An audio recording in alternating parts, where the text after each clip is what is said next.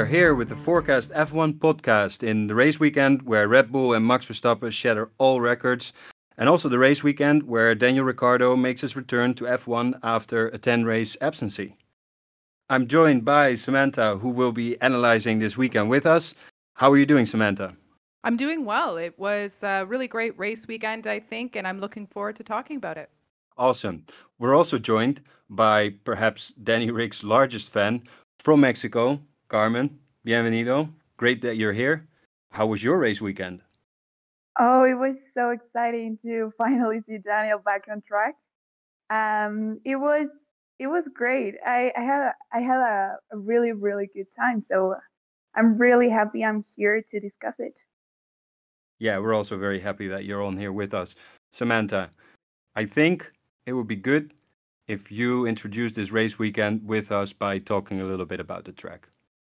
So let's get into it. This race weekend took place in Hungary at the Hungaroring, and there are 14 turns on the track itself. There's two DR- DRS zones, and it is typically a tough track to overtake. Now, it is here to stay for a considerable period of time because they also announced this weekend that there is a contract extension extended to 2032.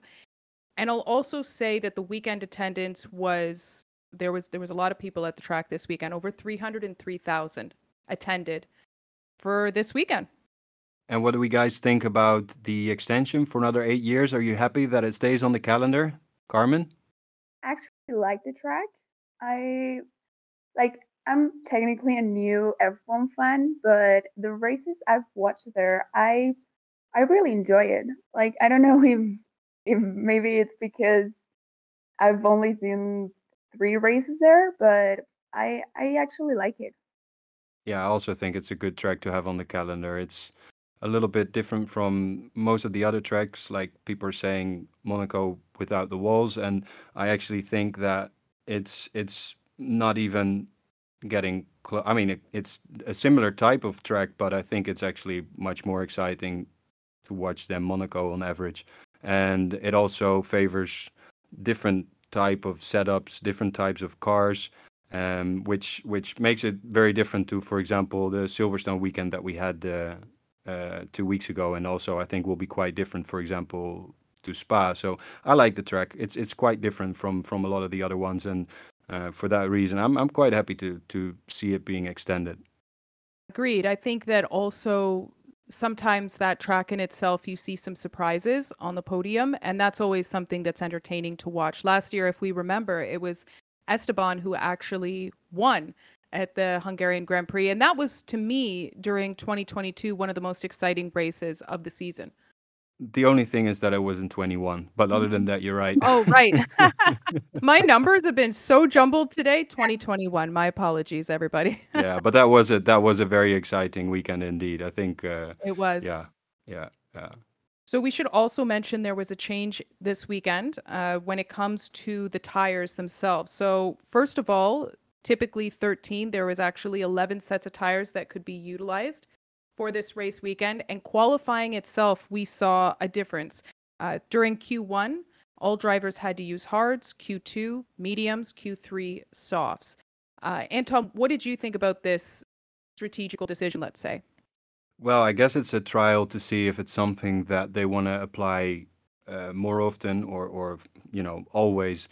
Uh, probably because of, you know, saving tires, uh, you're going to have to produce less tires. So in that sense, it's it's the idea behind it is good, but um, I do think that, for example, in Hungary, you know, the the tire te- uh, or track temperatures are usually quite high. So I think over here it's not as much of an issue if it's not raining. So um, I think it could be a little bit more disastrous on other tracks where the track is much colder and people are going to have to go out on hard tires in, in, in Q1. I think that because uh, yeah, like you were mentioning, it's it's a reduction of the amount of tires, but with the goal of having this set up, yeah, in the in the qualifying session. So using the hards on on, on Q1 and the mediums in Q2. I think um, a couple of drivers have been complaining about it as well. Um, I don't know. I, I think it it might not work, but I do think it's good that we make these sort of trials uh, because if we don't, you'll never know if it works, yes or no. In the end, um, you know, everyone has to deal with the same uh, situation and with the same tire setup. So it's um, yeah, I, you know, I think it's uh, interesting to see what it does, and I, I'm not decided yet. I don't think you can tell just from one race weekend whether it works, yes or not. Uh, I don't know if you what what do you two think? Um, at the end, it, it's um, you know, it's evolution. You you have to have trials, just like sprint races. So maybe there's gonna be more of it, as, as said uh, you cannot just tell by one race if it's gonna work or not. I I actually thought it was gonna mix up the grid a little bit more, and I mean the Alfa Romeos were there, um, also the Haas. So I think it's probably gonna get more interesting, but it definitely has to be in another racetrack. Like I think it kind of did the job, and also talking about sustainability. So, like producing less tires, it's better. But yeah, I mean, I think we'll have to see, uh, like, see it uh, being like an experiment in other racetracks as well. Yeah, absolutely. I think we can collectively agree on the fact that it is something that we need to see continue to evolve to really make a judgment call as to whether or not it makes sense going forward to have continuously. Yeah, and I think that, uh, well, Carmen, you just mentioned there the Alfa Romeos, and I think it's a good segue into qualifying and into Q1 because who was expecting Zhou to to top that session? I mean, that was that was something else, wasn't it?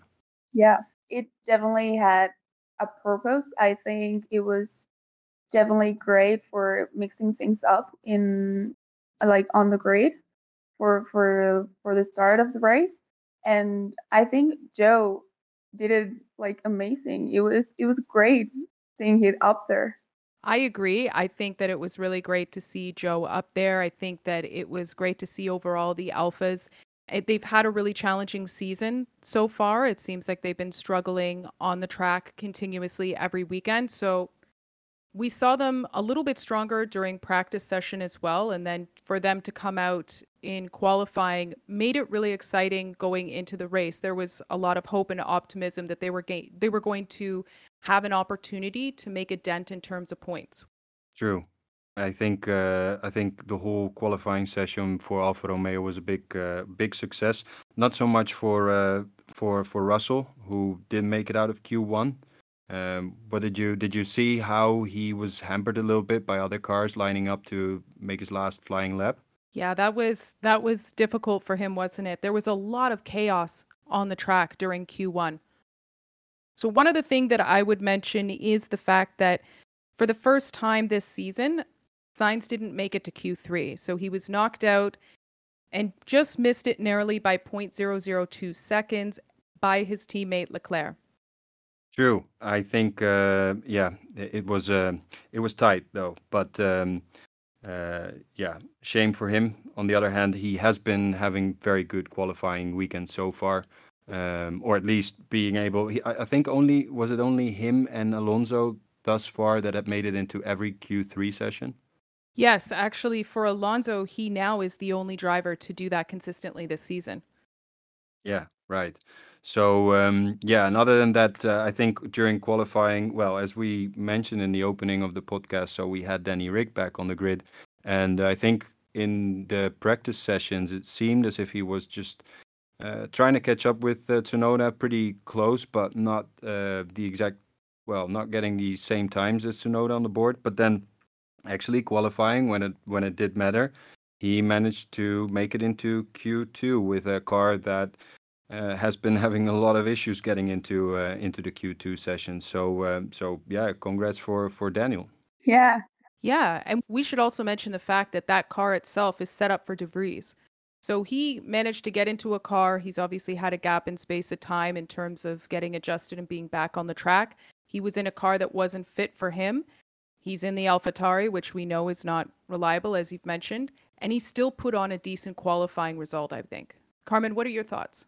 Yeah, I mean, I was when it comes to Danny Rick, obviously I'm quite optimistic. I try to be.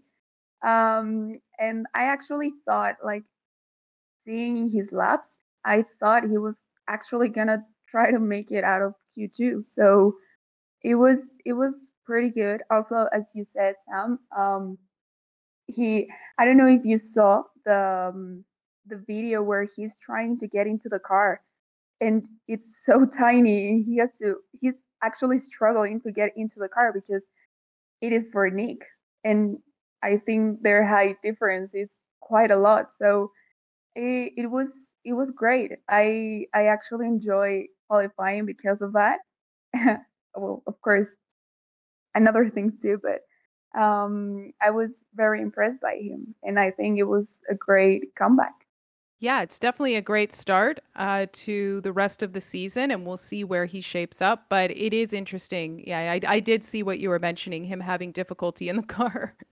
Yeah, definitely. And um, I think a couple of other drivers to mention that stood out in the qualifying session were, uh, well, we mentioned it, um, both Alfa Romeos, but what I mentioned in the beginning was just uh, Zhou topping Q1. But uh, but yeah, qualifying fifth and, and Bottas was seventh.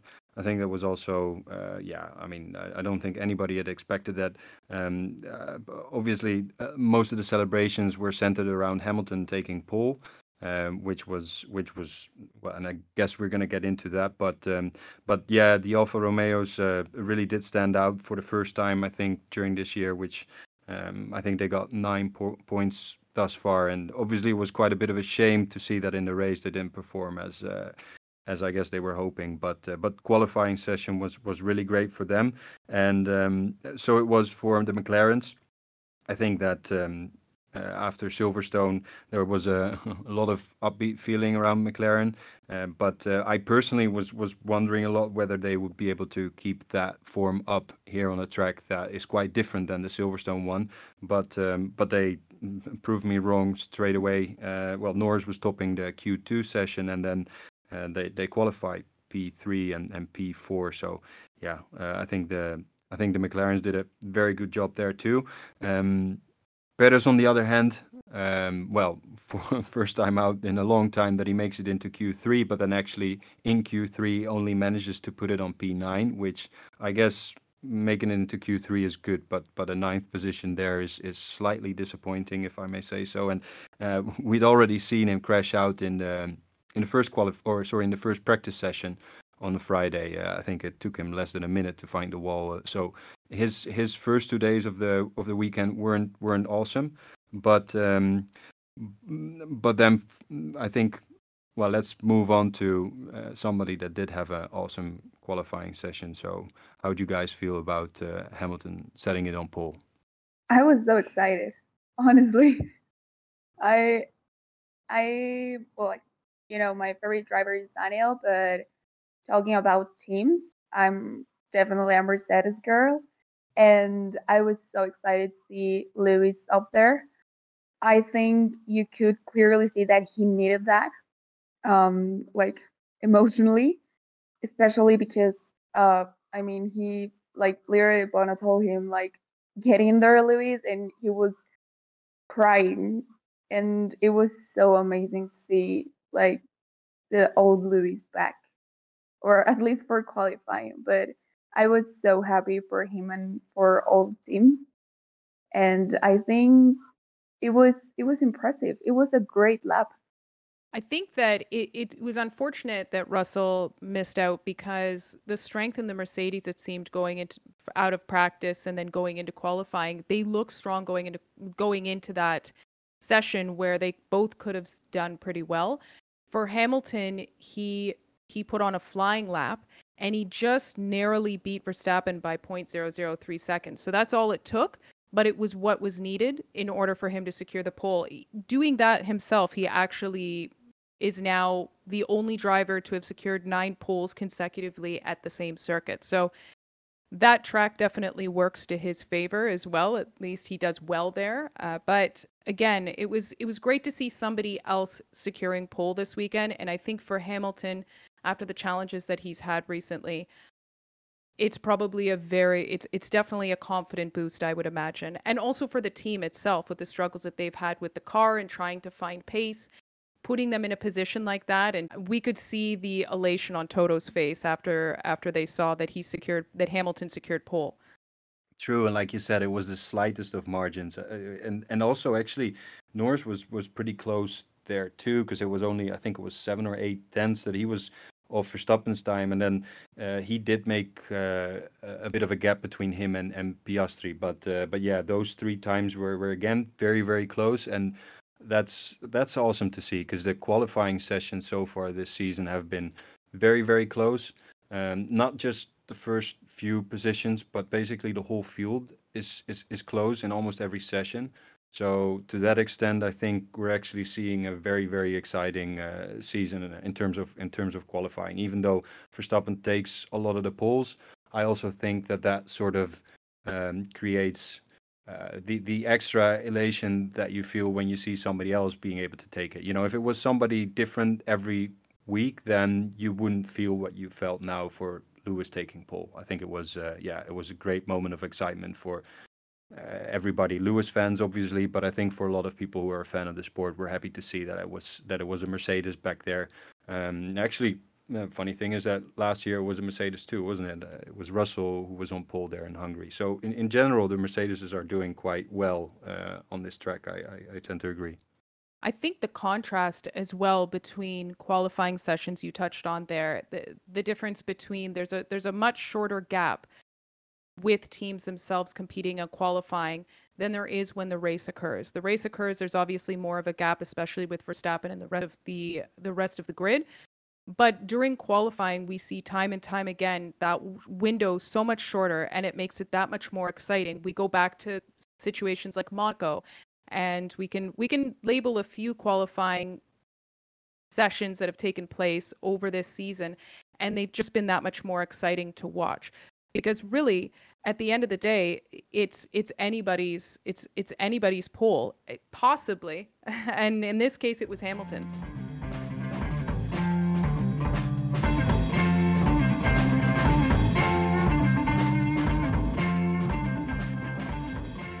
Okay, so let's get into the race. One thing for certain that we saw this weekend was that tire strategy was paramount. Uh, pit stops were also paramount. And we'll obviously talk a little bit about those pit stops. Some were more lengthy, some definitely capitalized on the shorter. There were undercuts involved. But ultimately, I think that was the most critical piece involved in where drivers and where teams were positioned. Um, Anton, why don't we start with you? What are your thoughts? Yeah, I agree. I mean, in the end, uh, especially those starting on hard tires, which was only Russell and Perez. I mean, it really paid off. They were lucky there wasn't no safety car or anything in in the first part of the race. Well, neither was there in the second part. But um, yeah, because of that, they were able to um, to really capitalize on on on starting on hards and um, getting track position and then rounding it off on well both Russell and Perez went uh, to two sets of mediums after that. I think um, there was a lot of talk of seeing three stops during the race beforehand. Uh, in the end, I think not a single team went to a three stop st- strategy. Everybody was uh, was on three tires, so made two stops. It was also interesting to see Sainz, for example, uh, starting on, on softs and actually picking off quite a lot of cars in the beginning. Um, talking about the beginning of the race, it was quite uh, eventful on the first lap where we saw uh, Zhou not getting off the line. I think, yeah, like we were saying previously, he had such a good Saturday, but uh, his his Sunday started disastrous. And then when he did make it off his line, he yeah he basically bunched into well he had a lock up and then and touched Danny Ric from behind who touched I'm not sure was it he touched Gasly and then Gasly touched Ocon or the other way around I the other way around the Alpines yeah. About, okay yeah well yeah. I mean that was very disappointing for Alpine as well um, I mean nothing to do about that they seem to be quite unfortunate in in a lot of the races and this time without any of their own wrongdoing but um, but yeah that um, I don't know. It, it was I was really hoping for the Alfa Romeos to actually score some points on a track where their car seemed to be performing really well. But um, yeah, um, I think I, I, I, sort of lost track of what I, I started talking about strategies. But uh, um, yeah, it was it was it was nice. Uh, I kind of like it when um, when uh, there's a lot of degradation and and I was actually surprised that they went for the softest sets uh, of tires Pirelli for this uh, for this weekend. But I kind of like it. I mean, um, this this way um, strategy does really come into play.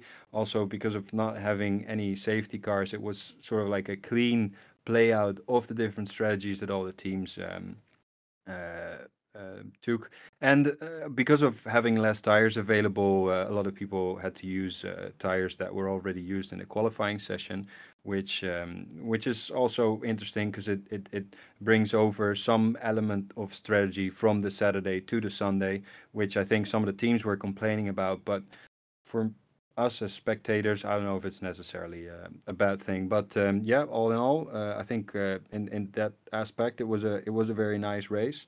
Um, what do you think, um, Carmen, about uh, what what happened on that first lap? Yeah, I was heartbroken. um, no, I think it was very unfortunate because, I mean, Zhou, if you see his onboard, he he really like pushed. Well, he was making up those positions, and I don't know what happened, but he literally ran like onto Daniel. Uh, so it was very unfortunate. But also talking about the start, I think we have to mention Piastri because he did amazing without double overtake. I think it was because it was Hamilton and Norris, and he was great. Um, I was very surprised and very happy for him because he really is making progress as well as McLaren. I think the car is having upgrades, but also Piastri is adapting very well. So he was great. And um, yeah, talking about tire degradation, I think we could see it with, I think it was, yeah, it was uh, Zhou. You could see the hard tires getting warm immediately after putting them on. Uh, I like with Zhou when he when he pit for hard tires. I think he pit, and then the last the um, the next lap he did, he set a fastest lap. So it was very exciting to see the degradation and how easy it was to have the tires like warm. And, and it was it was great. I actually enjoy how everything played out with the tires and the strategies and the pit stops because there were some that were pretty bad. But yeah, the that first lap was chaos, and I enjoy it.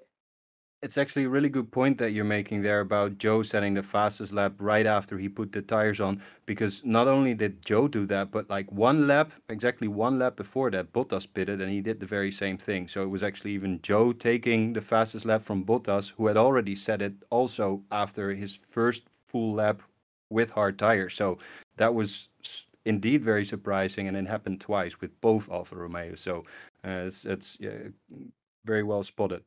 Um, what what did you think, Samantha, about the first lap uh, between uh, Verstappen and, and Hamilton? Because like Carmen was saying, uh, no, um, Piastri had a, had a great start, but uh, but what about the battle between uh, Lewis and Max? Well, it was a very quick battle, wasn't it? I think that was there was excitement leading up to it because to see the two of them on the front uh, at at on the front of the grid for the first time since Abu Dhabi of 2021, you know, you have all that anticipation because of their history in terms of rivalry, but it was very short-lived. Uh, clearly, Hamilton did not have the best of starts. Verstappen definitely was uh, took advantage and had a great start. And then I would also say that with Piastri, like Carmen, you had mentioned, he was he he definitely he he he made he he took advantage of that situation. He managed to go up the inside of turn one, and he even tried battling Verstappen briefly uh, halfway through the through the first lap. Now, mind you, once once Verstappen was able to stretch his legs, he he really did stretch his legs, but with that being said, I really think that Piastri has so much potential, and we've said this before. I don't even know if potential is the right word anymore, uh, because he we can see just that he is that talented. And with the McLaren upgrades, the the part of those upgrades have really amplified and and and have them excel more in their cornering. So with a track like this, it's you can see the benefit that they're reaping. And uh, yeah, I thought I thought the beginning was definitely exciting. Unfortunately, like we mentioned for Zhou, it was uh, I believe anti-stall that was why he he obviously was delayed in his start and caused the chaos that we saw and the unfortunate outcome for Alpine, who yet again goes into another race weekend without any points. Um, so I mean, at this point, this is this is really creating a dent in their constructors' championship, especially against McLaren now that they're doing so well. Um, but I, I, would say that that's that that the first yeah the first two laps I would say were were quite interesting, and Sainz obviously capitalized on um, increasing I believe it was five positions um, and he he definitely had quite a bit of pace on those soft tires for the for the brief period that he had them. Yeah, and like you were saying, uh, Piastri was fighting out there because not only was he taking it to Max, but also uh, he was fighting during the race with with Perez, where he wasn't giving up. Like I think we were talking about that during our previous podcast, where a lot of people, when they see a, a Red Bull in their mirrors, they just usually let them pass quite easily. Uh, Piastri wasn't going to give up that spot uh, to to Perez that easily. Oh, seeing him be punchy in that aspect as well, it's it it sheds a little bit of light on how he is as a driver.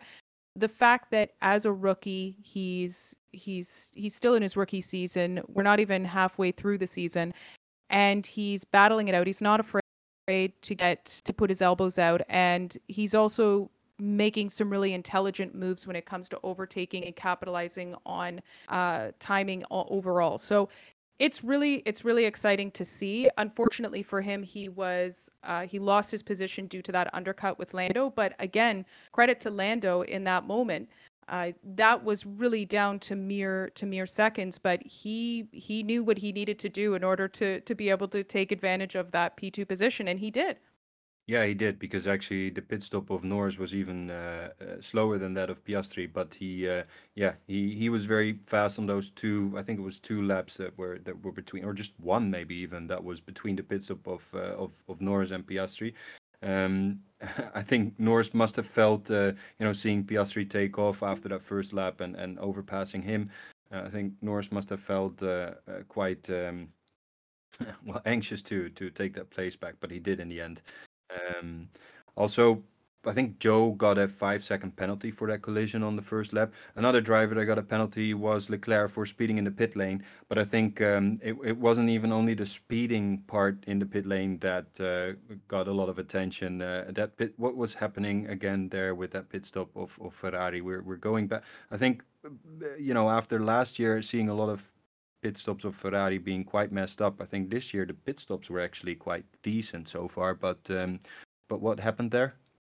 I think it was one of the wheels with the wheel guns that didn't work. Yeah, or, I think I that during exactly that point in it was it was the wheel gun that failed on him. So he had that situation. Then he has the five second penalty, and I mean, I I just don't know. You really have to dig deep to find the motivation to be able to mentally at this point i think for him it's it's just every weekend consistently there seems to be something uh, whether it's out of his control or whether it's a it's his control. Uh, the five second speeding in the pit lane is is a driver's uh, error and the pit stop itself that that was something that was out of his control. Yeah no that's that's that's right but it's uh i don't know it's it's messy to see again uh, ferrari having having trouble there and um I also feel that during the race between Sainz and Leclerc, there are some. Well, actually, Sainz was was helping Leclerc just before that pit stop quite a bit with keeping Perez behind him and, and creating a gap uh, uh, for for Leclerc. But um, yeah, well then if you make these type of pit stops, of course you're not helping yourself at all. But um, but I guess other than that, um, it was just not. I, I, was expecting Ferrari to be better on this track. To be honest, I mean, it, it seems to be a track that that um, suits their car. But in the end, um, neither during qualifying nor during the race, they were very outstanding. Yeah, and I was just gonna say that also talking about Ferrari's tragedy. I think, like, I don't know if you noticed when Sainz uh, had Perez, um, like on the back, he he was like he was talking to his engineer and he just told him, "I'm gonna I'm gonna pit when I tell well when I can tell that Perez is gonna pass me."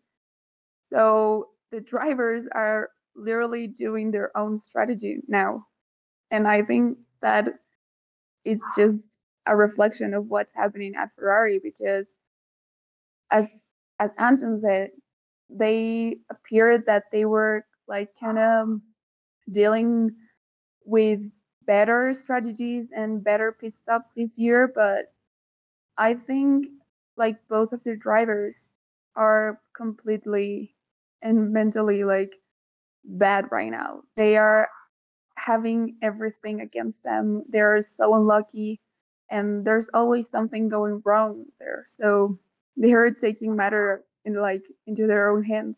And I think I, I actually find um, well I found that Carlos was trying to like make his tragedy like pretty like I don't know if call it funny, but it was just surprising. Yeah, I think you're right. They are determining their own strategies, and in, in I think Sainz is just a little bit better, well, at least a little bit more confident than Leclerc is in that aspect. Um, and um, but what I was surprised, I because of Leclerc having that five second penalty, um, and Russell actually not, you know, finishing higher up, not overtaking him on the track. I was I was waiting for Sainz also to make up a couple of seconds and and actually finish within that five second reach of Leclerc and and thereby scoring more points. But he didn't manage to do that. So yeah, on on on strategy, um, I find Sainz to be quite a bit more confident than Leclerc, but in the end, uh, performance-wise, I don't know. He's he's also not really showing that he should be considered. Um, well, I I know they don't want to talk about first and second driver, but um, but it's pretty obvious that Leclerc is the first driver there, and and so for Sainz to prove that uh, he should be considered there too, he he's just also not putting in the performances to really say that he uh, really performs better than Leclerc. Leclerc, you can't really say that. I think they're they're yeah they're equally good or bad most of the time. I think that they're both extremely talented drivers, and and I agree with you. I I think that the issues with Ferrari stems. It's multi-layered. Clearly, there there's a there's issues across that garage, whether it is uh, strategy, whether it is pit stops, whether it is, in some cases, driver error. Even we've seen penalties given to them over um, impedings that could be a result of the driver, but also the communication. So I really think that it's multi layered in terms of the issues within the team itself maybe the the frustration is trickling into into a lot of areas including these drivers and it is projecting itself out on the track but one can only hope that we don't have to go through next weekend another podcast where we are talking about that because we would all love to see them do well uh, and it is it is heartbreaking at times to see them struggling time and time again because time and time again, I will go into every race weekend hoping for the best for Ferrari. Yeah, I think we all do, and um, it, it's it's sad to say, but we need to move up those hopes again for yet another weekend. Um, and, an, and and another reoccurring topic in these podcasts, and and I'm gonna ask both of you to shine a bit of light on on on your thoughts there. Um, what do you actually think about because the Perez got driver of the day, right? And um, we, he qualified ninth, and he had a race where he overtook a lot of people, finished third, had a decent strategy. Um, should Perez be happy about how this weekend unfolded for him? Can you be happy driving a Red Bull, finishing third at the moment, knowing what the performance of the car is?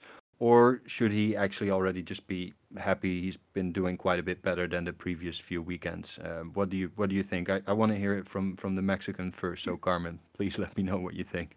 I mean, he's definitely happy, uh, because of his ego. Uh, so he has to be happy. But I don't know. I like personally, I wouldn't be like secure like I, I don't know what's going on in his mind, but I think he's happy that everything played like his way this weekend. at the end because of course the first two two days weren't the best for him.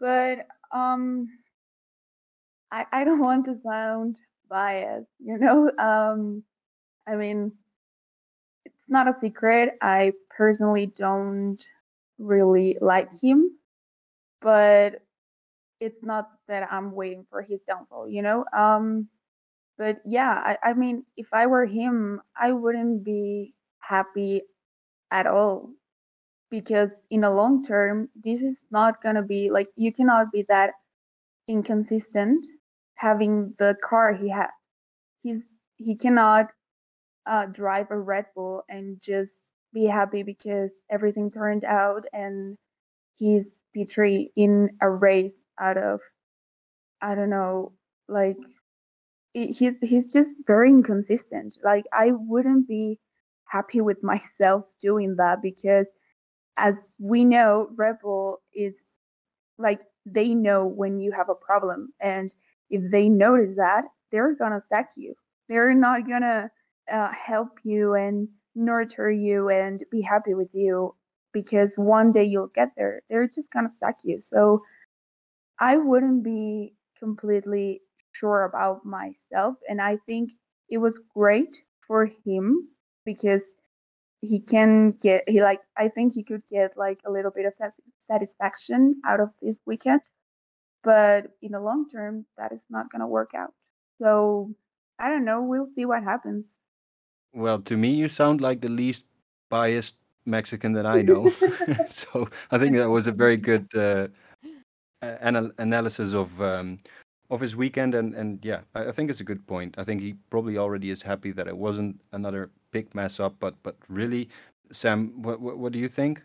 I think that uh, we know that there's a lot of pressure with Red Bull being the second driver. There's no doubt about that. It's clear that his issues consistently rely or are are more a reflection of mentally possibly the pressure of being in that second driver seat over the past X amount of races.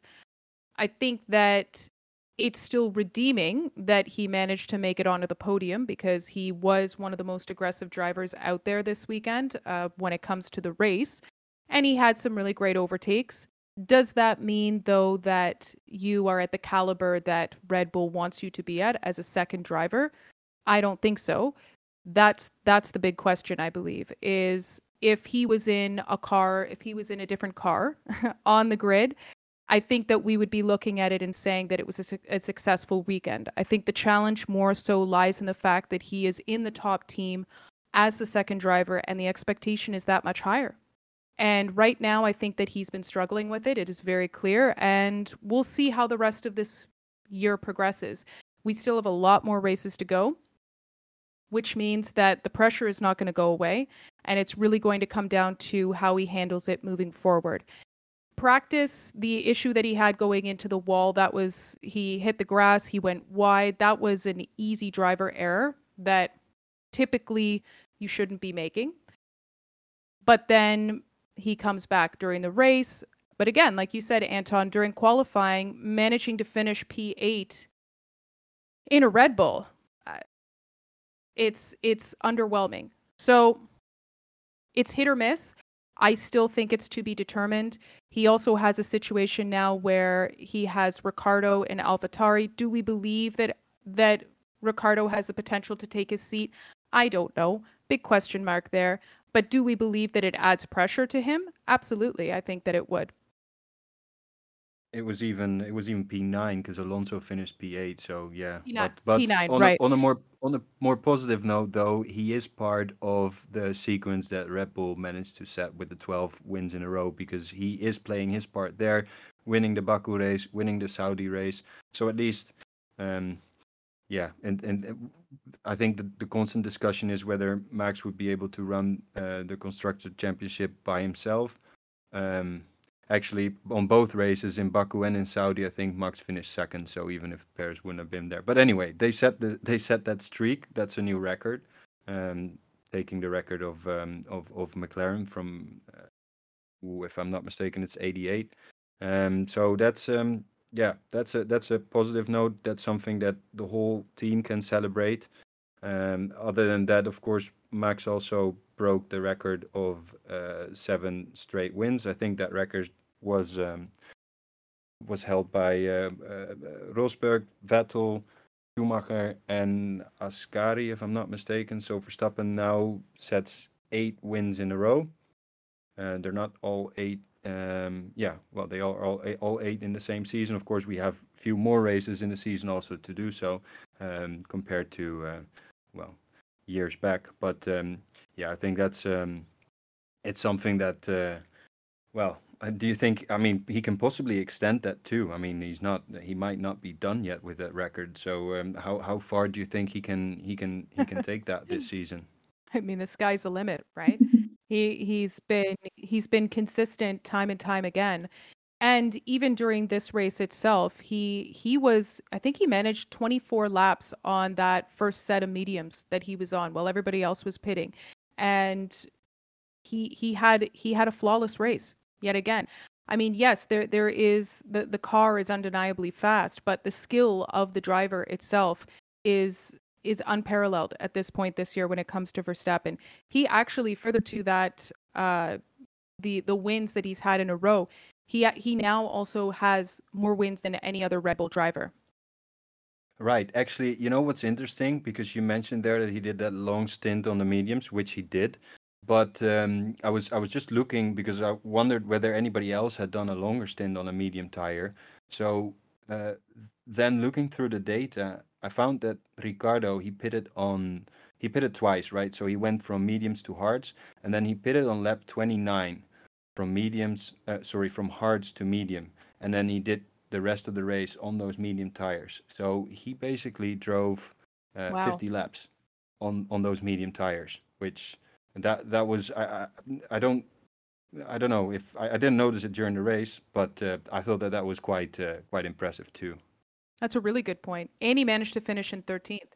And those were actually mediums that he had already used during I don't know whether it's the qualifying or whether the it was a free practice session, but they were used medium tires that he used for for 50 laps. So that was that was quite surprising. I don't think there were even a lot of cars that did that amount of laps on on on hards. I think Albon did uh, a very long stint on hards as well, but uh, but yeah, that was uh, quite um, quite impressive. I think what would be interesting um, because we're gonna segue into um, into a little bit about the scores, but now that I'm talking about Ricciardo, I think it would be a good time to also uh, hear a little bit about Carmen. Um, can you can you just tell us a little bit about uh, well, first of all, how you got into Formula One, but also why you're such a, a Danny Rick fan? Like, I, don't get me wrong, I like him too, but um, uh, can you just tell us a little bit about about that? How did you start watching Formula One?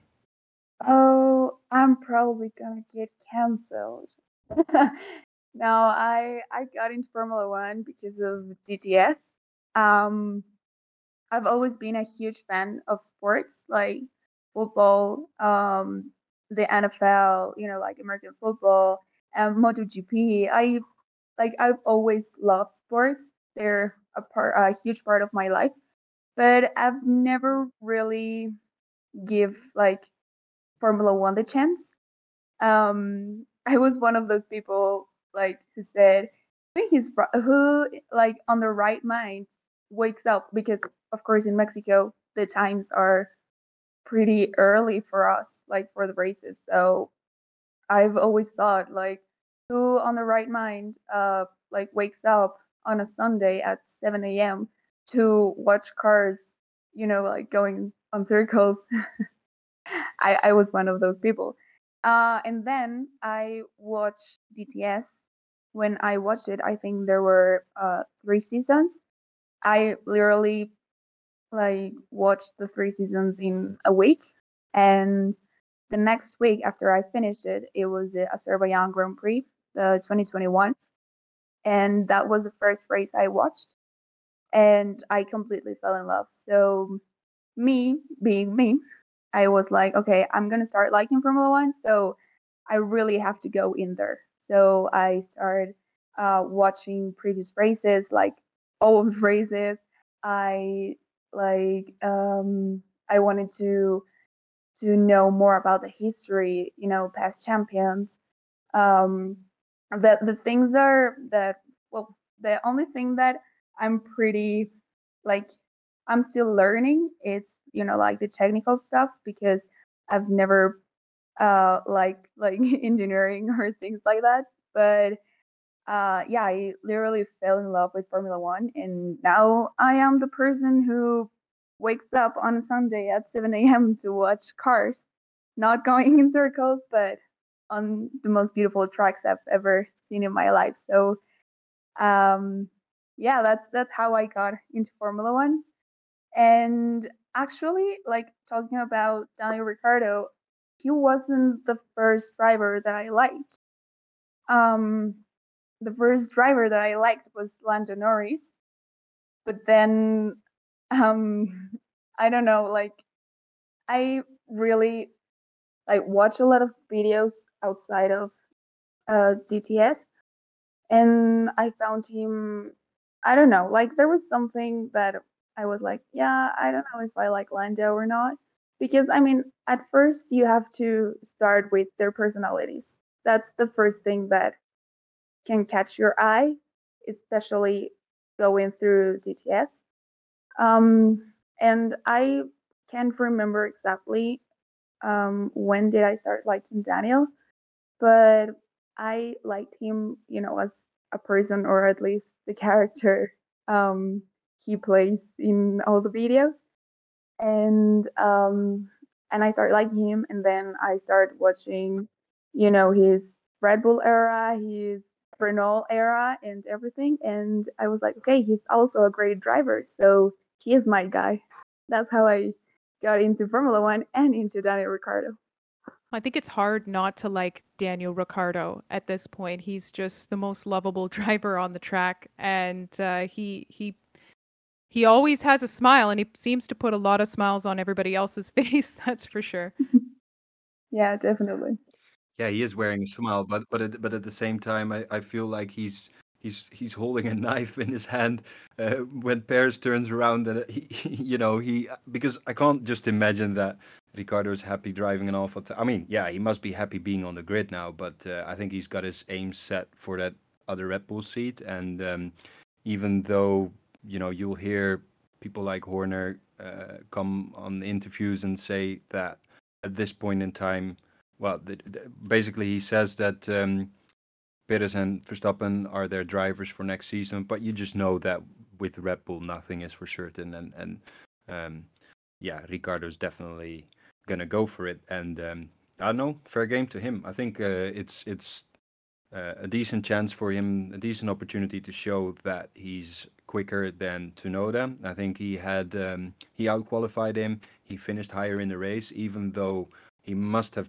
picked up a little bit of damage on that first lap. I imagine. I mean, he was hit from behind and at at the front as well. I don't think he ever changed his um, his his front wing either. So um, yeah, with that happening, I think it was quite a, a good result for him, finishing. Um, I think he finished 13th, if I'm not mistaken. Yep. So um, yeah, uh, I mean, not a bad first weekend for him. Uh, I think it also um, takes off a little bit of the pressure, although I think he's actually a guy that can pretty much deal with pressure. I think actually quite a bit better than than than Checo can. But um, yeah, we're going to see that in the next couple of races. Although, yeah, there's just one race now before we have the summer break, and everyone can recab- uh, recalibrate a little bit. But actually, that might have been, although yeah, I don't think we well we didn't talk about it yet uh, about Nyck uh, being sacked by uh, Red Bull because that happened after the last podcast. Uh, but um, you know, looking at it now, um, and I do understand that um, it's good for Daniel to already have had two races before the summer break, so that he he already gets back into his rhythm a little bit, and then the second half of the season, you know, he's he's ready from the start and he can really uh, prove his worth. But um, yeah, other than that, uh, that's a really nice story, Carmen, uh, of how you got into. You know, I I I, I personally don't think uh, people, um, or maybe people will think something about starting to watch it through DTS, but in the end. I don't think it really matters how you get into the sport and how you get to watch it. I think all that matters is that you, well, if you like it, that you stick with it and that you enjoy it. I mean, um, yeah, in the end, who cares how you come in touch with it? I actually think that it's really great that it, it really has announced the audience for Formula One. There's tons of people watching it now, tons of young people too. And uh, I think your story is actually a great example of, of, of somebody that had no clue and actually found out through a, a television show like that, like how exciting something can really be. And now you're hooked, and that's great. And well, uh, I think there's a lot more to come this season, hopefully to enjoy for you with with Daniel Rick in that seat.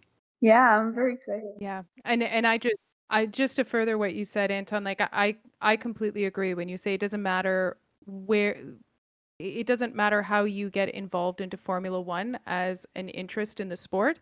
I many of us have all different stories as to how we we came to be to love the sport itself, and it, it's like any sport, right? If you find you have a story as to why maybe uh, when it was hockey for me it was my it was my dad putting on the tv and i just saw the sport itself and then all of a sudden i started to love it so we all have a story uh, whether it's dts whether it's something else and i think that's what makes it beautiful is that we come from all different walks of life and we have we we have all different reasons as to what brought us to this smart this sport that not only is exciting for all of us to watch but also uh, ends up building a great sense of community as well. Yeah, and if you want to hear how Sam and I got into Formula One, then I suggest you listen to our first Clumsy podcast episode that we recorded in uh, in when was it in March when the season started or oh before the my season started actually. I I uh, clumsy clumsy. That's that's the right word because yeah, we we I mean, we're still a work in progress, right? We always will be. But yes, that was that was our first episode and that took us a very long time to record. Oh, True. but you you gotta start somewhere, you know, and I think it's That's it. amazing how long you've like, you know, how far you've come. And yeah, I mean, it's pretty interesting. I like, um, for example, when like I got into Formula One, and a year after, I was ready on a plane to Spain, and I went to the Spanish Grand Prix last year. So it was literally a year after. So yeah, I'm very grateful that opportunity came up, and it was great. So yeah, I definitely want to hear your stories of how you how you got into Formula One. I- I'll have to to catch up on the podcast. Nice. yes. No, that's actually cool. So you went to that Grand Prix. I think what well, I think Verstappen won the Spanish Grand Prix last year, didn't he? Yeah, it I think it was a was one-two for Red Bull. yeah, it was Verstappen, Checo, uh, Russell. Russell, yeah, yeah, you're right. Yeah, and and yeah, okay. No, that's nice. I didn't know you went to that Grand Prix, and you went to the Mexican one as well last year or not? Um, I only went to the practice. Like I went to Friday. Just like my Okay. boyfriend got the tickets and we were so happy we like we were gonna be able because here in Mexico, like if you want to buy tickets for the Grand Prix, you can only buy the three day bundle. You cannot buy single day tickets. Mm. So it's pretty like hard to get tickets. that can be quite costly. Yeah, also. And I mean, I think before having Las Vegas and Miami, uh, Mexico was one of the highest, like, the, you know, the, um, One of the most expensive ones. Yeah, I think I heard that. Yeah, but that kind of surprised me in a way. But uh, but I heard that too. Yeah. yeah, for example, um, talking about it, uh, having like getting a like a good ticket here in Mexico, it was gonna be more expensive to me than going all the way to Spain with the Barcelona ticket. My goodness. Yeah, That's that's actually quite sad in a way. Um, that it's you know it's not it doesn't really sound very accessible in that sense. yeah. I Um, mean, but there are tickets that are accessible, but like a good ticket, yeah, I understand. Yeah, if you want to sit in like the arena section, I think tickets over there are very expensive and they're sold out very quick. yeah, like literally, it was more expensive to me instead of that. That's why I went to Spain, and it was more affordable for me. Well, nice that at least you got to to go to a Formula One race. That's nice. Oh yeah, it's amazing. I had a really good time. I mean, I was alone, but it was it was pretty good. It's very true. There's nothing else like seeing it live.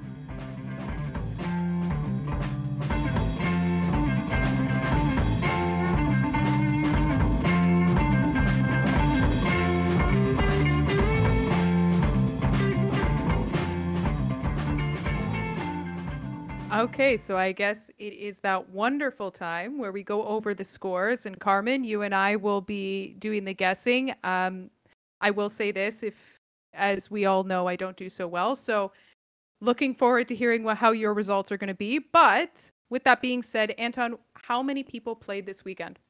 It's nice how you start with a disclaimer each episode of how you're not going to do very well in this course, but uh, we'll see about that Well, in a bit. Uh, there were four. I need to always set the bar low. Yeah, yeah, that's that's one strategy. Um, anyway, yeah. So there were 473 people that played the game this weekend, and we had a pretty Wow. decent average score too, which was 48.2. And I'm gonna go through a couple of the stats, but before that, just to warm up, I'm gonna ask the both of you how many people you think that had the podium correctly predicted with Verstappen, Norris, and Perez. What do you think? Carmen, you go first on this one. Oh, I don't think there were many, honestly. Um, probably like I don't know, fifty-two people. Okay. Going to say number nine. Gee, Sam, you're kicking off really well. The disclaimer you shouldn't have done because it's it's nine people. Woohoo! I'm redeeming myself. Well, in the first question, there's still a lot to go, but Yeah, yeah, I was, I was definitely off. and and we we're recording quite quickly after the podcast, so I don't even think you would have had the time to go over all the uh, predictions that are posted online just to see how many people. I don't think you would have Oh. had the time, or you did that very quickly. quick quickly after the race event and uh no i did not look at any results we literally i finished the race and then we basically had an hour and segued into the podcast so nope no cheating for me All right. Well, then full credits to you because that's uh, that's uh, that's a very good guess. Uh, unfortunately, it's it's not going to count towards the points that we're going to count later on. But anyway, let's uh, let's look a little bit at um, the scores for this weekend and who actually finished on the forecast podium. So the P1 for this weekend was Ataya Magviro from Indonesia, scoring 92 points. And that's Yeah. actually uh, a joint record matching the record of Andrew Berger uh, from last season, scoring 92 points on a non sprint weekend. So we have people score more points than that, but that's the highest score that has ever been scored on a non sprint weekend.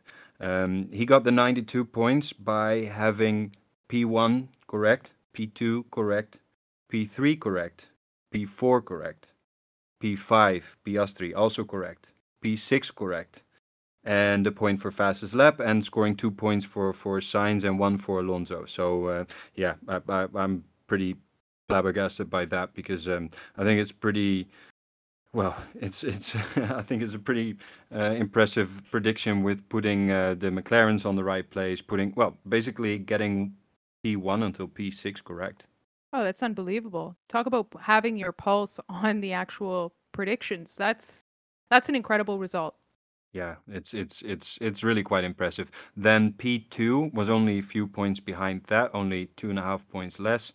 That was Niels van Beek from the Netherlands, who actually is playing for the first time this this weekend. So uh, I mean, I, I don't think I ever scored 98 or 89 and a half points. So congratulations on that too.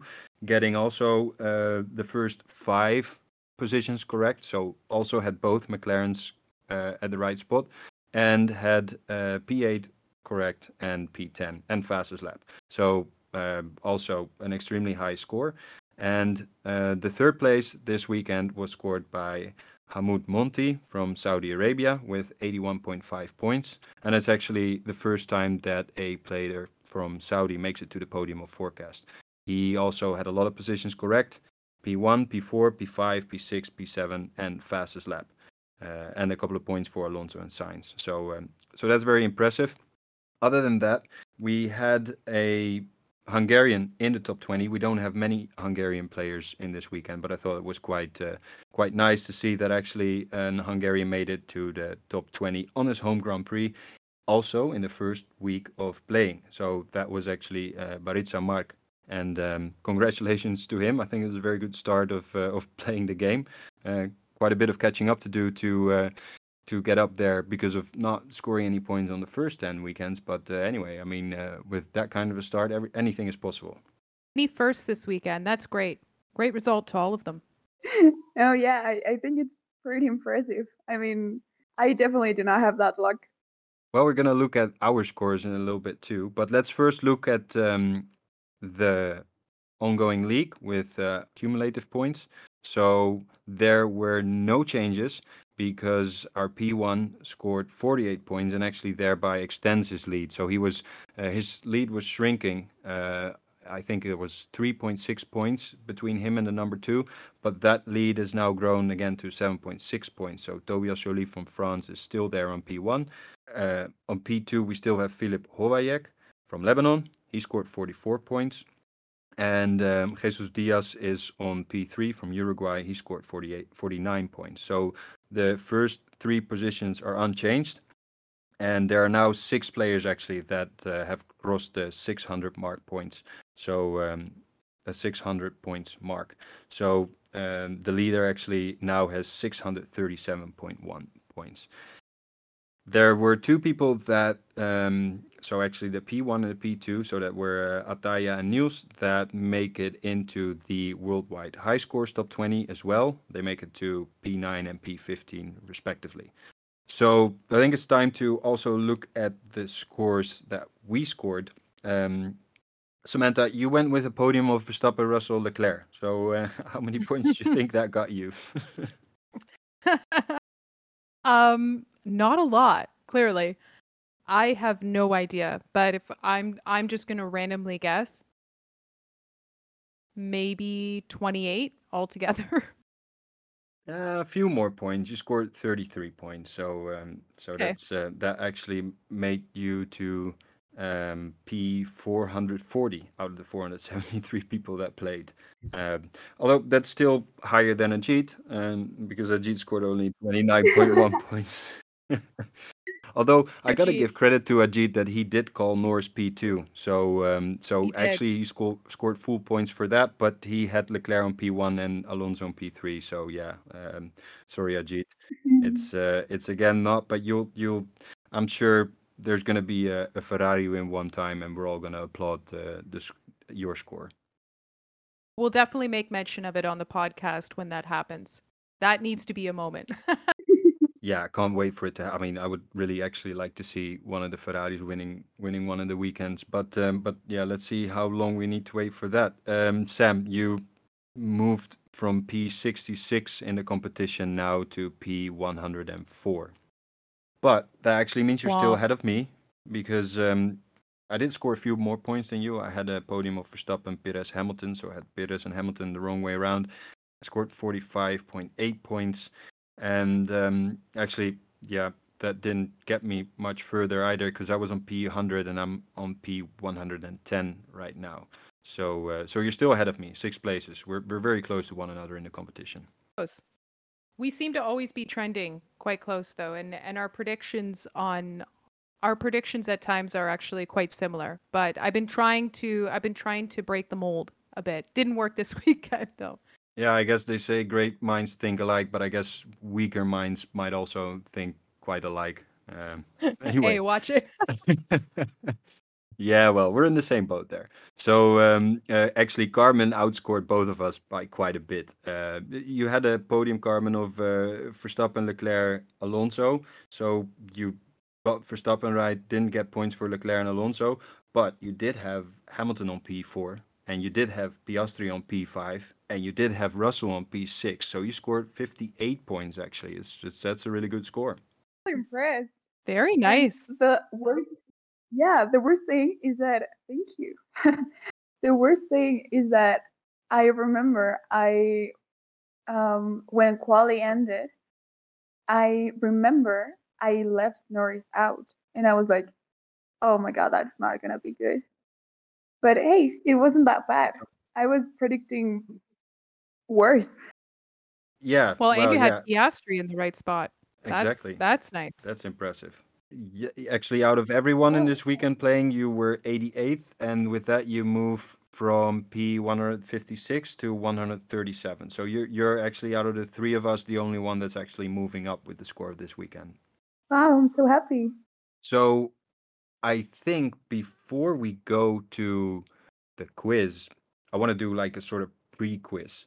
Uh, because of Daniel Rick getting back, one of the things I was seeing that um, a lot of people had a bit more confidence in, in Rick than in uh, De Vries, because De Vries you wouldn't regularly see in, in top 10 predictions. But uh, um, yeah, Ricciardo was, um, I think you were one of them, Carmen. You had him on P10, if I'm not mistaken. Did you put him in your top 10, uh, Samantha? I did not. No. No, neither did I. But my question for both of you is how many people do you think had him in their top 10? Okay. I'm going to say I'm going to say 62. Um, I'm gonna go with 33. I actually wrote down for each single position, but I didn't add it all up. So just just to get it right. Let me So you asked the question and you weren't prepared. That's great. I was- I was not that actually makes it funner. I was not prepared at all. But it is a good question to ask, to be adding it honest, all up in my in my mind. So um, it is a lot more people than that. It was 138 people who put him in their top 10. wow. Listen, I I'm think so happy. Yeah, th- I think that's great. That that speaks to the confidence that everyone had, and likely also the optimism that everyone was feeling when it came to Ricciardo coming back and hoping that he was going to do well. And he still managed to do well. I mean, 13th is is not a bad result considering what he was up against. So you never know. Next next weekend, we may see him in the top 10. I think that it's possible. Perhaps it was also a bit of wishful thinking involved. I, I, I'm curious to see how many people are going to put him in their top 10 next weekend. But from from out of all these people, what do you think uh, was the highest position that anybody had put him in? Carmen, you go first on this one. yeah, I think probably seven. Yeah, being way too optimistic.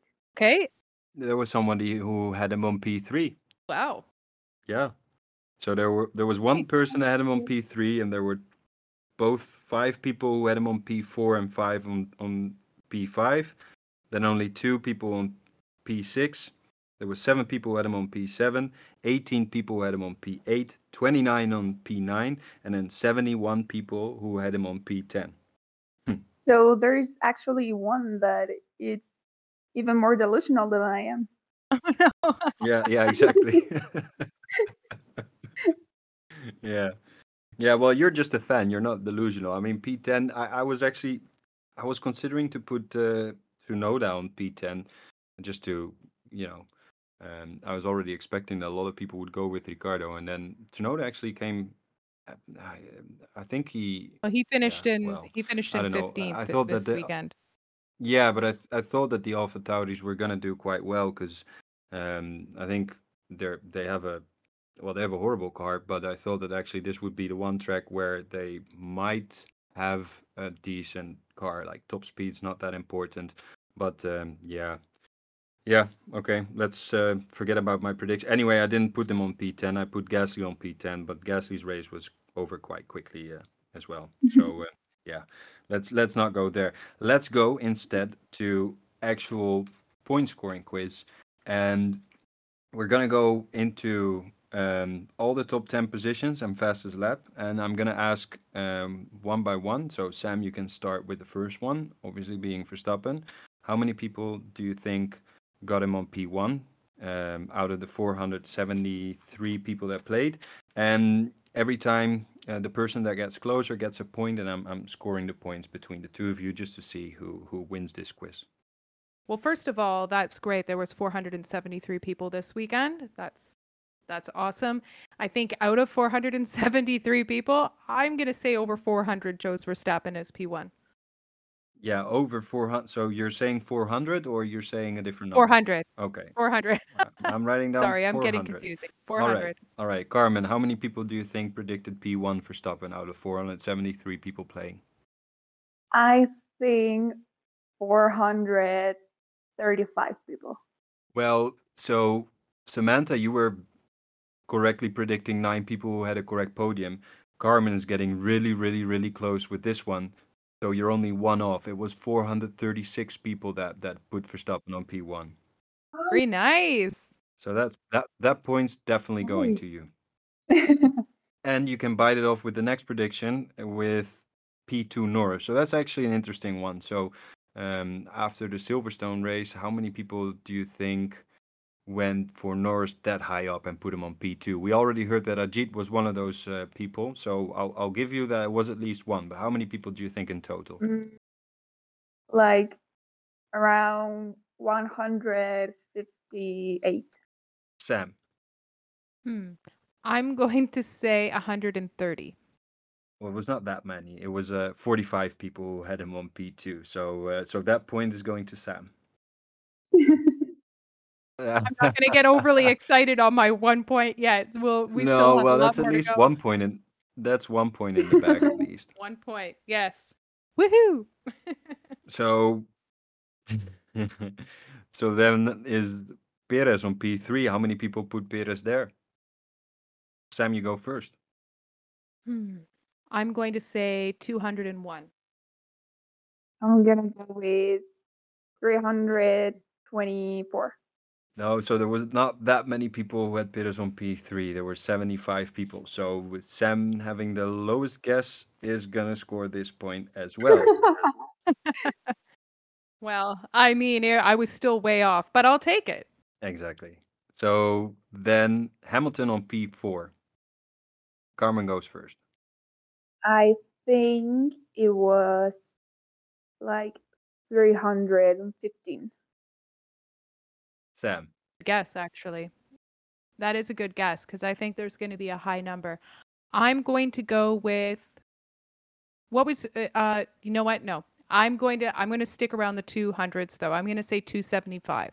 Okay, it was again much lower than both of you are guessing. So it was 96 people. So again, it's the lowest guess that takes the point. and that's Sam. It's like I'm I'm way off though. So, but I'll like I said, I'll take the points. I think uh, Ajit and uh, Sven are probably biting their nails and thinking they could have won this one, but uh, but but they're not here, so they're not winning. oh, they probably could have. Stay tuned for another podcast. Maybe we'll we'll see. So we we, we go to uh, Piastri on P5. So remember that actually last time when um, Piastri finished uh, fourth in Silverstone, there was not a single person that predicted that. So Right? after his result in Silverstone, how many people went with a P5 score for him? And I think it's Sam that goes first. Yeah, Going to stick to the 30s. I'm going to say 35. Carmen. I'm gonna say 43. Okay, well, both of you are uh, quite a bit closer now. Actually, Sam, you're only one off because it was 34 people. We should stick to the lowest numbers. I know. I, I'm I'm starting to sense the trend. It, it took me a few times to realize that clearly. uh, it- what you know what I think is interesting though is, and I always try to find the the strategy behind everybody's picks when it comes to these numbers, depending on the fluctuation of the race and and the race prior and how the drivers are faring or the teams are faring during that time. It's interesting because we're so used to seeing, especially in the podium standings uh, or even the top five, like we're used to seeing drivers with higher numbers. I'm assuming that the reason why these numbers are less is because of the fact that McLaren is doing better. So it's widening the gap in terms of opportunities of drivers that you could put in those positions, right? Where maybe at the start of the season we were more confident in putting, let's say, Alonso on the podium with Perez. And now all of a sudden, after Aston Martin hasn't been doing so well, maybe people are not as confident and it's opening up the gap for McLaren or eh, whatever the case may be. But it's in, it's interesting to see the difference in numbers and the fact that they are a lot lower this weekend when it comes to the positions in the top 5. Yeah, you're right. And because of the, well, I mean, we all see that this season is is quite predictable on the front end who's going to win it, but behind there, I mean, every anything is possible. So the same goes for predictions. You know, it's it's very difficult to to uh, really know where you're going to put. It, it can go uh, in a lot of different directions. So there's quite a large variance in, in, in people putting, especially with McLaren, like you said. I mean, there was a lot of people who had the McLarens quite high up, but there were also people who, like me, who didn't. I had Norris on P9, and I didn't even have Piastri in my top 10. So there's a lot. There's a lot of differences, uh, uh, and and that's why, yeah. Um, well, let's let's go to the next one and and and see whether that one is uh, also a little bit low or high. I'm not going to give anything away. Russell, P6, Carmen. you should tell us. Um, yeah. that will I... make it a very fun quiz. of course. Um, I'm gonna go a little bit higher now. I think 82 people. I'm gonna say 75. Oh, okay. Well, I thought initially that the guess of Carmen was really good because you're only eight away, but uh, Sam's getting even closer because again, you're just one off. It was 74. Wow. Okay. Sam, you should totally go buy a lottery ticket. This is what I said. The what the one podcast we had where I I think I had three right, like right on the number, and I said that I said Anton, I'm gonna go buy a lottery ticket because I I didn't but go buy one. Well, Anton says he's not a fan of the lotteries, but right. either way, maybe I I do some sort of maybe pro line like here here we have pro line which is like sports betting. You bet on on teams. Maybe I do something like that. I could I could see something. I don't know. It's doubtful though. My track record isn't that great. So much for for advertisement, Sam. Very guy, very good. oh right, that's true. I guess no sponsorship yet. yeah, I never heard of it. I don't think I'm gonna look it up anyway. So uh, so we're safe. I hope. Anyway, um, P7 Leclerc, Sam. I'm gonna stick to the 30s again. I'm gonna say 36. Carmen. I'm gonna go lower, 27. So it's a little bit higher than that. So there was 49 people who had Leclerc over there. So it's uh, it's it's a point for Sam, um, which actually means that it's already six to one. But uh, but we're gonna continue regardless. Um, so we're gonna go. Who finished after Leclerc? That's how it's gonna continue. You're gonna continue until I get one way off. yeah, well, I mean, it's it's it's it's just for fun in the end. So um, I know. So who's up first? I think it's Carmen who got to go with Sainz, who finished P8. Go with 62 people. I'm going to say 21. This one is going to Carmen because it was 83 people. Very nice. At least two points. Exactly.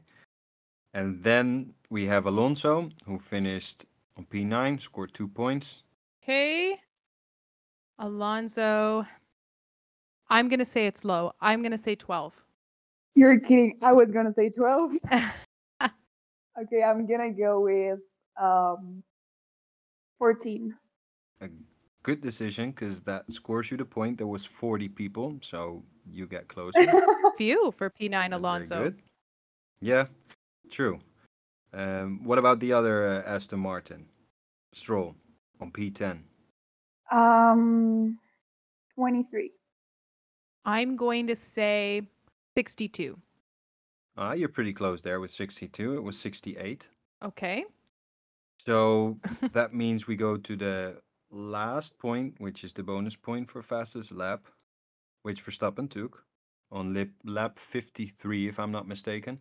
Um, so how many people had Verstappen there on fastest lap? And this one goes to Sam first. I'm going to say 398.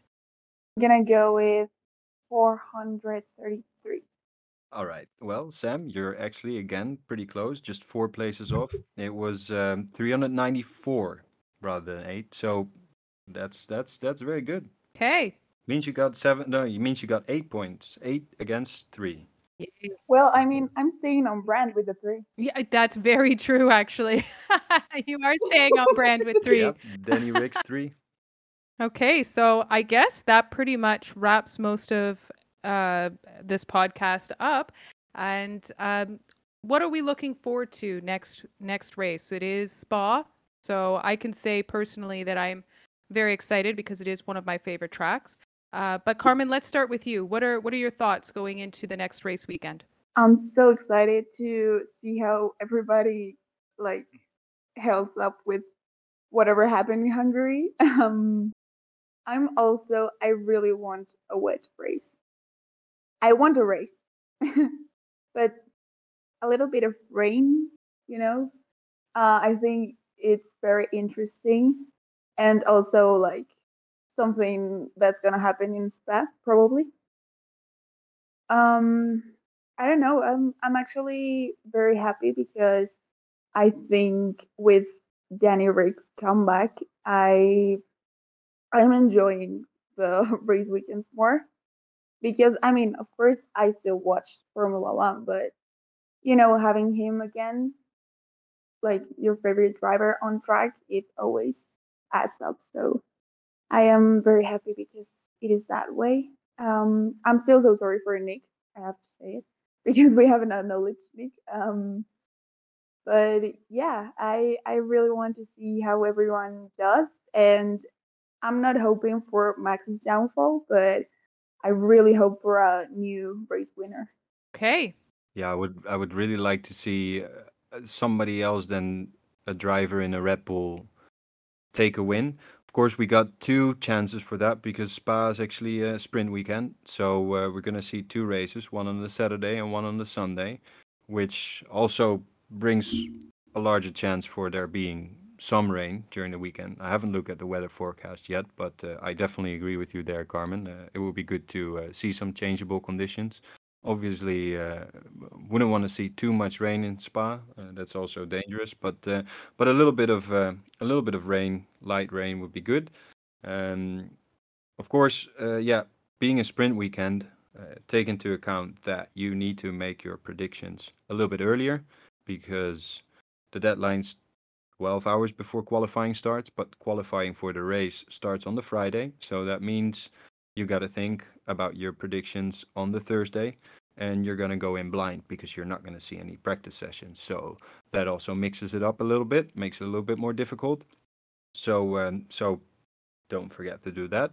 Uh, other than that, I would also like to say that please take your time to rate us or follow us this podcast on whatever platform you're listening to and we're hoping that you're tuning into us again next weekend because um, yeah, it's only it's only one week. Um, the races are are coming in quick succession now, and then we're gonna have to wait a little bit after Spa, unfortunately. Yeah. But um, but but yeah, it's you know it's gonna be an exciting weekend to look forward to. I think. Uh, Sam, uh, what are your thoughts? I I think again it's a last it's a last race before the summer break, so it's uh, it's bittersweet in a sense. I am looking forward to it, as I've already mentioned. It is one of my favorite tracks to see.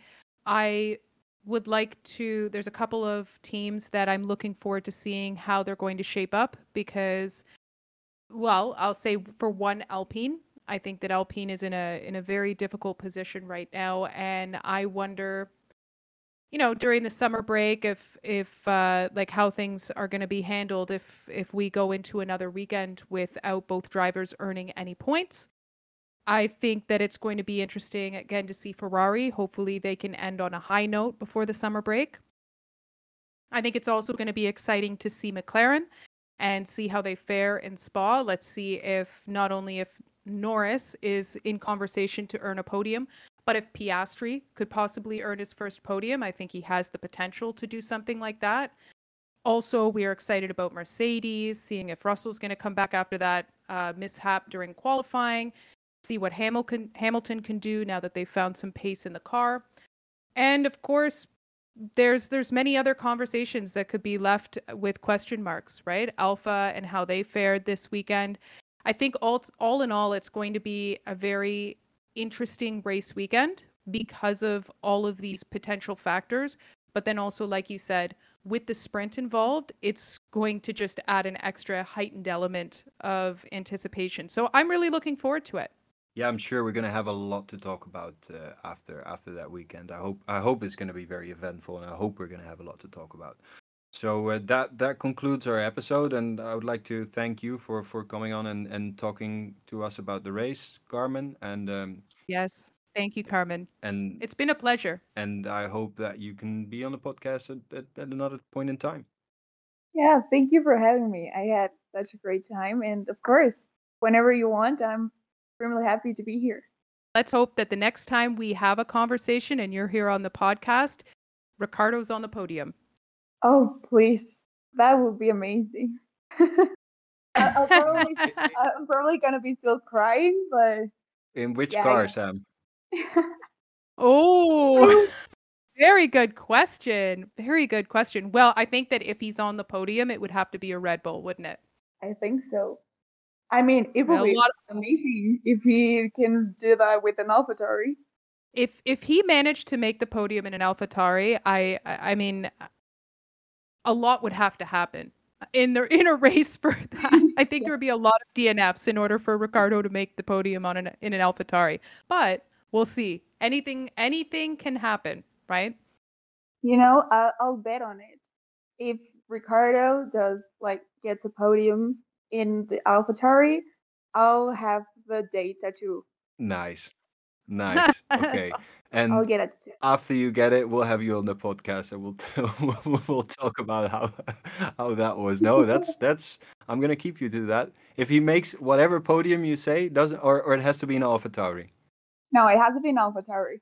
Ah, all right, Okay. all right, all right. Yeah. That's a shame. I was hoping they're gonna put him in a Red Bull and he makes the podium. Well, you never No, know. that that would be just saying I'm gonna get a tattoo. okay, and a and a race win in a Red Bull would that would that get you a a tattoo? Yeah, I mean, I didn't get one when he won Monza. I was Right. well, I got. I mean, it's not the date. I got a three tattoo already when he won Monza, Oh, but okay. yeah, yeah, it was. Li- like Zak Brown, only he did the track. Please don't compare me. Yes. Please yes, do not correct. compare me. no, no, no. Yeah, I can imagine that's not your No, favorite no. character in the I- sport I- after what happened last year. I can understand that. Yeah, I know. Like, I'm, I'm extremely happy for Orlando and Oscar that they're doing great right now, but I'm definitely not happy because of McLaren or, of course, Zak Brown. But yeah. Yeah, I, I can I can imagine that Zak Brown is not at the top of your favorite team mm-hmm. principals. no, Toto has my call. All right. Well, tune in to us after next week's race, and with that, we say bye. Bye. Bye everybody.